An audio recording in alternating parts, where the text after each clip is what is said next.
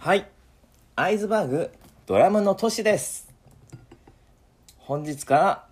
ポッドキャスト始めていきます。第1回目は、なぜ YouTube からポッドキャストに引っ越ししたのかをお話しします。もともと、トシラジは YouTube で第1回目から10回までやってたんですけど、10回目やってからちょっとリニューアルしようかなって考えててで考えた末その今後 YouTube で、まあ、他の動画上げようと思ってるんでその動画上げるのにその僕の動画で10本以上自分のアイズバーグのチャンネルに残ってるのはちょっと違うかなと思ったのででちょっと僕の専用のそのとしらじのチャンネルを作ろうと思って始めたのがきっかけです。なのでちょっと近々あの YouTube の方のとしらじはえー消します。さよなら。で YouTube とポッドキャストの何が違うかっていうとまずその動画の形式でその YouTube をアップしなきゃいけないので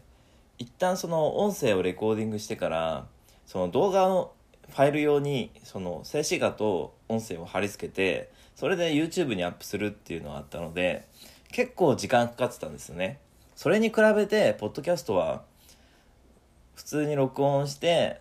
それでアップしてやるんですごい手間がないというかただその YouTube とポッドキャストはではその作り込みが違うのでもうこのポッドキャストはほとんど一発撮りに近い感じなのでだしその僕は今回ちょっと BGM は使わないようにしようと思ったので結構だいぶ結構その前のやつと比べるとハードル高いです。さっき言った通りポッドキャストはアップするラグがほとんどないので結構ポンポンその取れるかなと思うのでできれば毎日投稿でサクッと10分とかそのぐらいの尺でまあ多く僕のお話ができればと思ってます。なので今後投稿頻度は増えます。まあこうやって自分の声で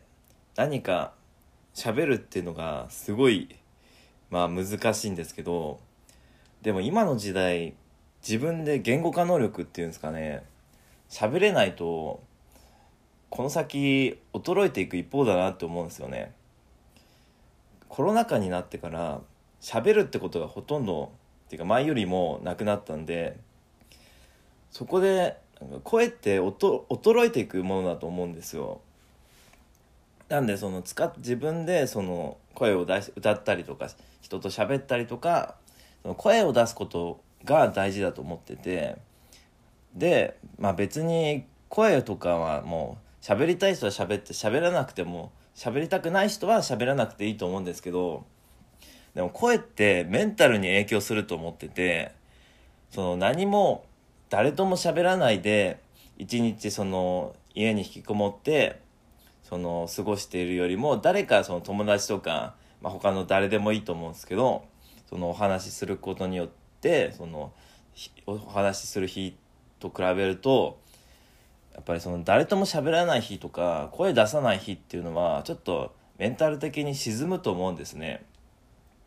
なので、まあ、自分のその元気というかメンタルというかをその維持するためにもこうやって喋ったりとかそうですね自分から発信するってことがなかなかないのでこういうポッドキャストっていうポトシラジっていう機械を使ってちゃんとお話ししていきたいと思っています。